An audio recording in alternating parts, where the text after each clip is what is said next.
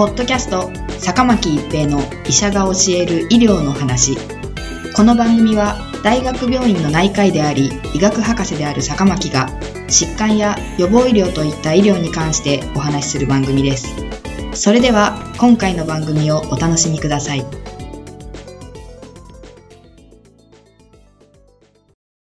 皆さんこんにちは、坂巻一平です。ポッドキャスト、坂巻一平の医者が教える医療の話。今回は医療機関のホームページです。2018年5月までは医療機関のホームページは広告規制対象外で、2012年に厚生労働省が作成した医療機関ホームページガイドラインに基づく行政指導があるのみで、罰則規定はありませんでした。しかしながら2018年6月からは改正医療法により、ホームページも医療法上の広告規制の対象となり、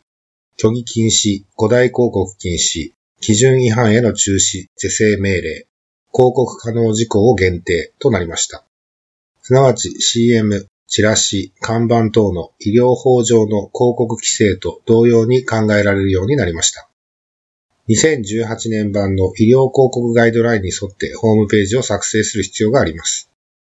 具体的にどのような表現が問題になるのでしょうか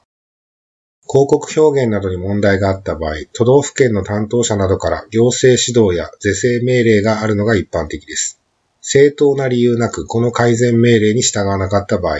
実際に罰せられることになります。しかし、行政指導や是正命令を経ずに直接刑罰が適用されるケースがあります。その代表的なケースが、虚偽、薬機法違反、著しい古代の3つです。薬機法とは正式名称は医薬品、医療機器等の品質、有効性及び安全性の確保等に関する法律と言います。従来薬事法と呼ばれていた法律が2013年11月に改正されたものです。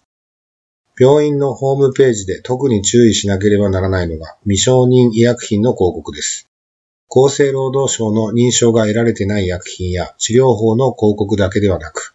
認証を受けてない使い方の広告も薬機法の違反にあたります。また、病人が回復して元気になる姿のイラストや写真を載せることも、回復を保証するという誤認を与える恐れがあることから、景品表示法違反で行政処分の可能性があると考えられています。そして、もちろん虚偽の記載は処分の対象です。懲役6ヶ月以下、または罰金30万円以下という罰則があります。ホームページ上で重要になってくるのは、どのような表現なら掲載してもいいのか、掲載できないのかということになります。例えば医療機関の広告では、医師であれば56種、歯科医師は5種の資格名についてしか広告することができません。医師なら総合内科専門医や外科専門医といったものです。客観的に活動実績があると認知されている団体を除き、これら以外の資格をホームページに列記することは内容が古代だと指摘されてしまう可能性があります。また、絶対安全、1日で全ての治療が終わります。必ず治ります。再発のない治療法です。といったものや、画像を修正加工した術前術後の写真が虚偽にあたります。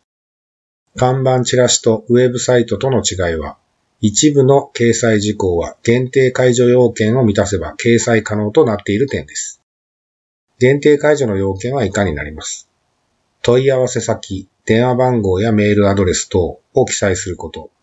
自由診療について記載する場合、通常必要な治療の内容、費用を記載すること。自由診療について記載する場合、主なリスク、副作用についても記載することとなっています。